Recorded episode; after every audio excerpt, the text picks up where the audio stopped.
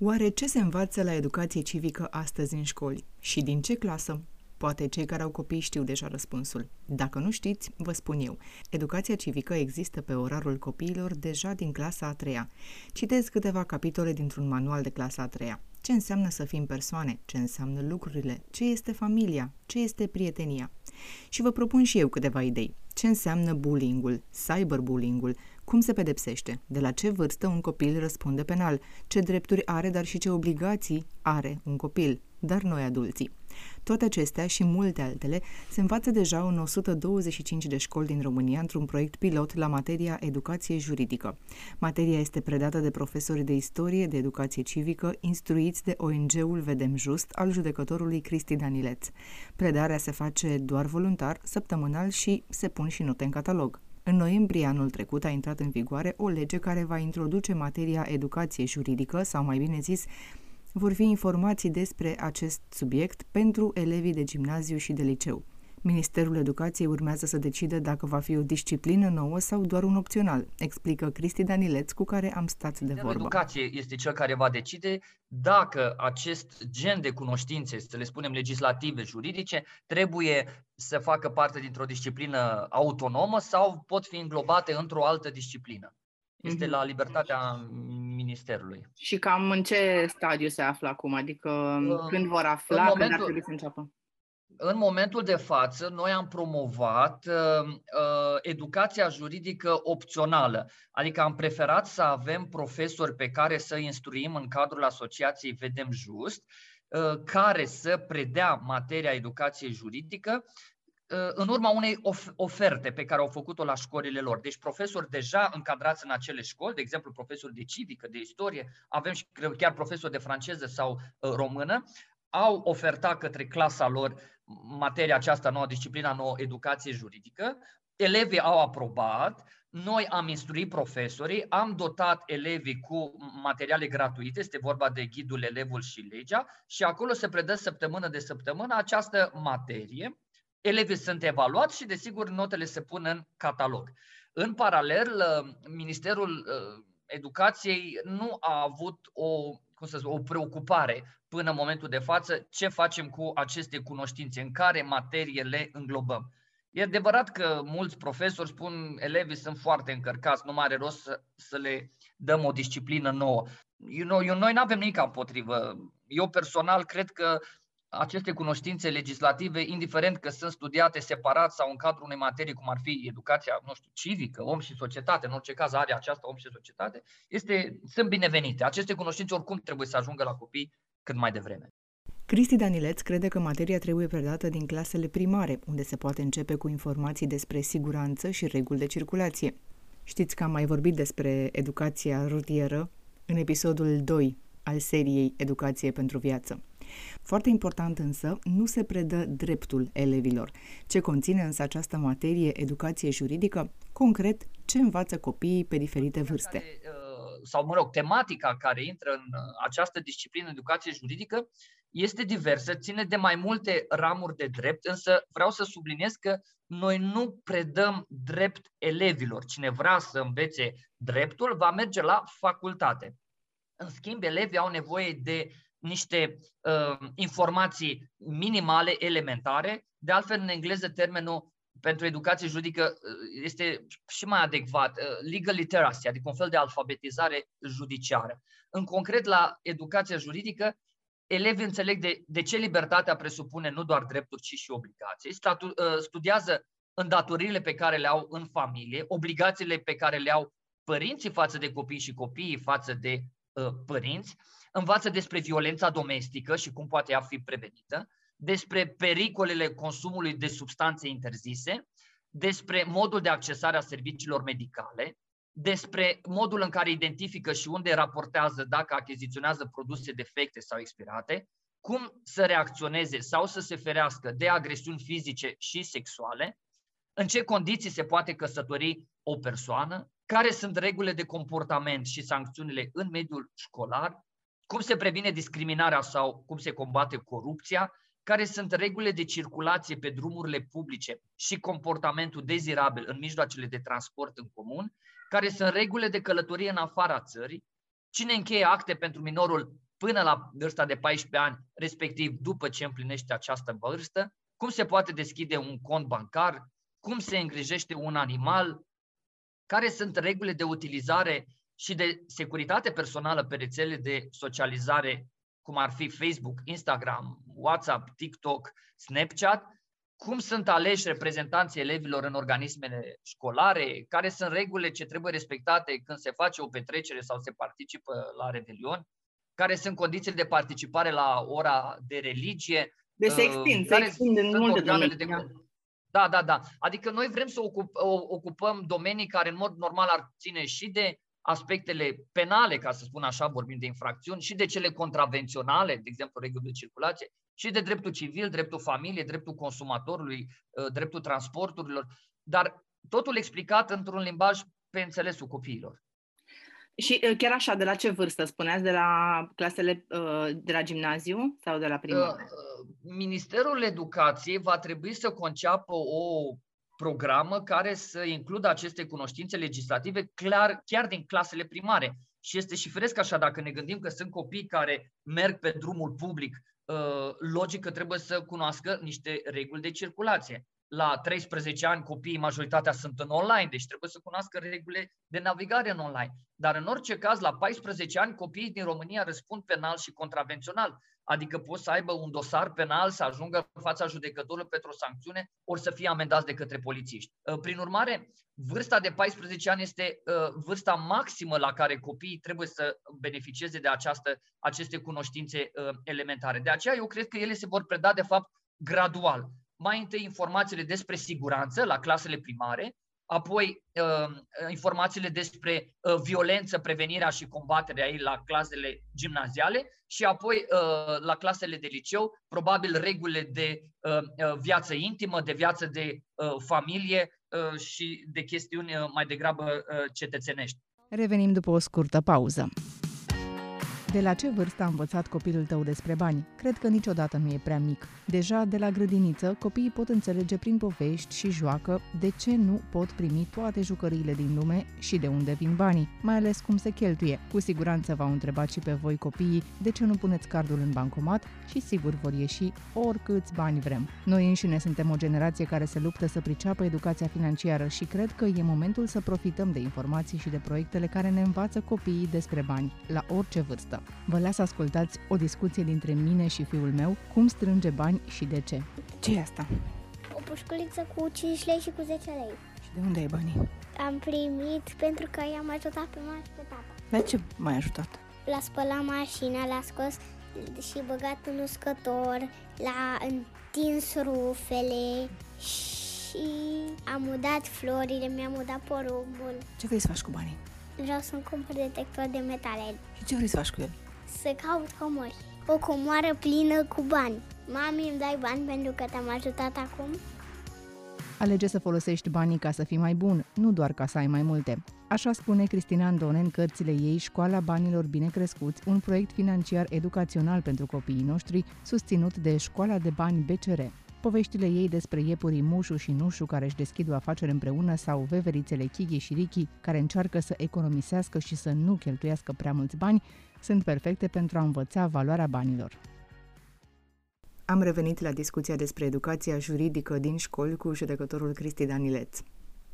După cum spuneam, aceste informații se predau deja în 125 de școli din țară și la colegii și licee tehnologice. Nu contează tipul unității de învățământ. Este foarte important ca liceenii, în special, să înțeleagă de când răspund penal pentru faptele lor. Mă simt umilit și mi-e frică. Nimeni nu mă poate ajuta.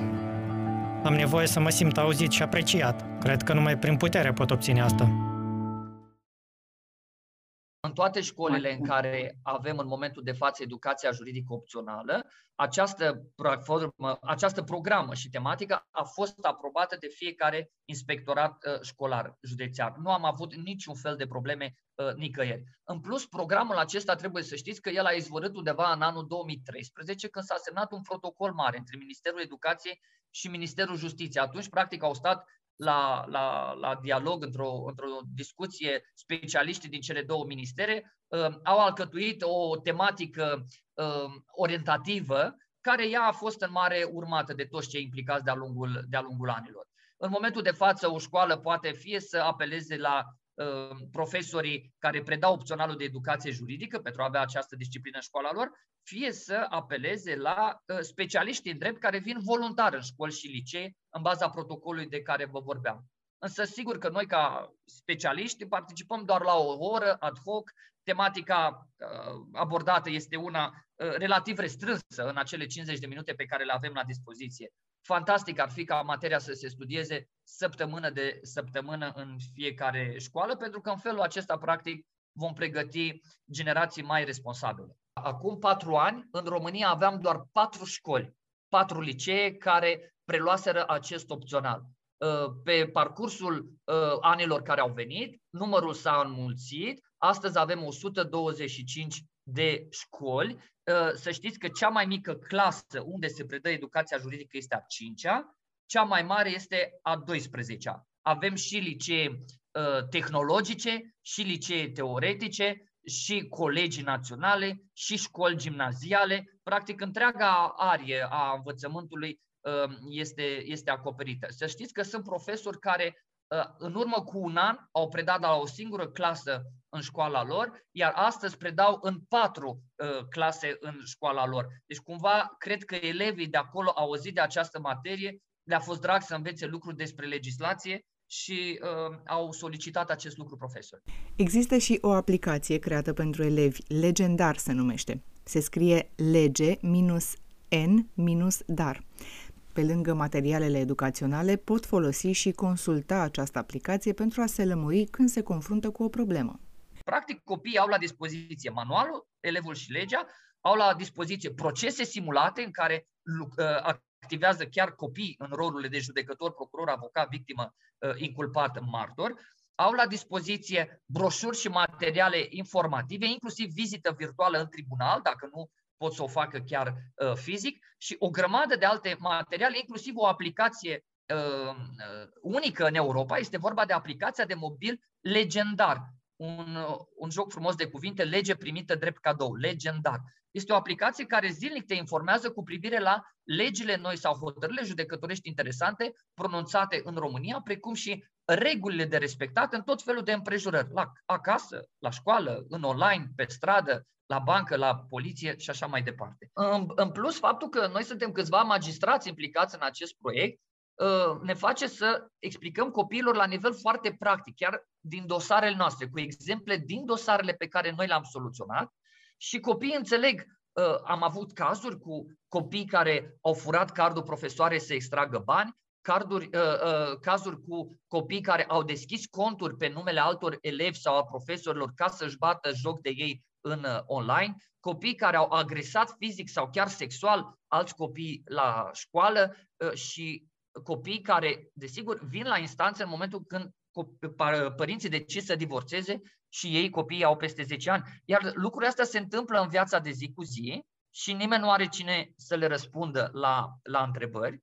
Din păcate, în pandemie a crescut numărul infracțiunilor online, șantajul asupra cărora mulți minori cad este tot mai des.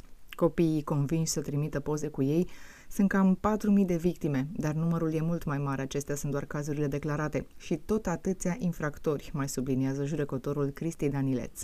Și mai ales de când suntem în digital, toată lumea practic este în, în lumea aceasta fantastică online, nimeni nu explică regulile și faptul că insultele și calomniile uh, sunt sancționate în România cu plata unor sume de bani numite daune morale, că amenințările, șantajurile, șantajele și Uh, uh, pornografia infantilă sunt sancționate cu închisoarea în România și cred că este mult mai bine, uh, probabil îmi dați dreptate, să prevenim decât să combatem. Firește și... Explicațiile acestea legislative sau juridice pot veni din partea unor oameni pregătiți. Așa este și mai ales în online, așa cum spuneți, încă nu cred că ne-am adaptat suficient legea, de exemplu, eu știu, la tot felul de bullying-ul de pe Facebook sau șantajul de pe Facebook sau da, cyberbullying-ul este foarte extins. La orele pe care eu le țin în școli și săptămânal am ore uh, de educație non-formală în școli, mă confrunt cu acest fenomen. Copiii îmi relatează că sunt minori care sunt șantajați cu poze intime pentru că au avut încredere în unele, uh, în unii adulți mascați care și-au luat identitate de, de minori, alții, în special fete care au avut încredere în iubiți, le-au dat poze intime și după ce s-au despărțit, aceștia le șantajează, sau fete care sunt minore, dar postează pe site-uri destinate adulților își postează uh, pozele, își modifică datele de naștere. Uneori legislația nu este uh, suficientă și uh, alte ori uh, fetele sau, mă rog, persoanele șantajate nu știu exact care este procedura, cum pot să reclame, unde să se adreseze, mai ales că este rușine, jenă, nu știu legislația și atunci preferă uneori să cedeze șantajului. Foarte mulți uh, copii găsesc deja regulile de urmat în aplicația legendar sau în cartea Elevul și legea de unde identifică o situație prin care ei înșiși trec și știu unde să se adreseze, în cât timp să se adreseze, uh, cum pot preveni ca numele lor să fie uh, publice în cazul în care se declanșează o procedură judiciară sau care sunt sumele de bani pe care le pot pretinde în caz de uh, daune morale sau, din contră, dacă ești tu agresorul, ce sancțiuni riști dacă comiți astfel de fapte. Speranța noastră este, repet, că vom proveni încălcarea legii și în felul acesta să scădem, pe de o parte, numărul de delinvenți juvenili, pe de altă parte, numărul de victime minore. Pentru că, din păcate, în România, cel puțin în ultimii 5 ani, de când mă ocup de acest proiect în mod uh, concret și uh, curent, um, numărul de minori implicați în săvârșirea unor fapte ilegale pe teritoriul României a crescut. Și dacă până în urmă cu 2 ani vorbeam doar de spațiul fizic, în ultimii 2 ani a crescut fantastic numărul de acte uh, ilicite comise în online. Cyberbullying-ul, cybercrime sunt la ordinea zi. Aveți date? De exemplu, puteți să-mi spuneți online și offline? La ce nivel? Da, am uh, în uh, numărul de dosare penale cu minori implicați în ultimii doi ani, în ultimul an, în România, ca autor, este de 4.000, 4.000 cu dosare penale în uh, instanțele din România. Vă dați seama că numărul total și real niciodată nu o să-l știm, dar numărul de dosare penale este 4.000, din care un sfert au comis faptele în online. Restul în offline, ceea ce înseamnă infracțiuni de violență fizică, sexuală sau uh, furturi. Restul șantaj, amenințări, cam o pătrime din ele se comit în, uh, în mediul uh, online, în mediul virtual. Ca victime, numărul probabil este la fel de mare, undeva între 3500 și 4000 de victime uh, anual sunt cele care raportează aceste infracțiuni către, uh, către uh, poliție și parchet. Uh, din păcate, a crescut numărul de violență fizică la minori, Uh, uneori violența are loc chiar în cadrul familiei, alteori în cadrul școlii. De aceea cred că campaniile de uh, antiviolență în familie și antiviolență în școli trebuie uh, întețite. Ori astfel de ore de educație juridică, dacă vreți, responsabilizează mai mult pe tineri.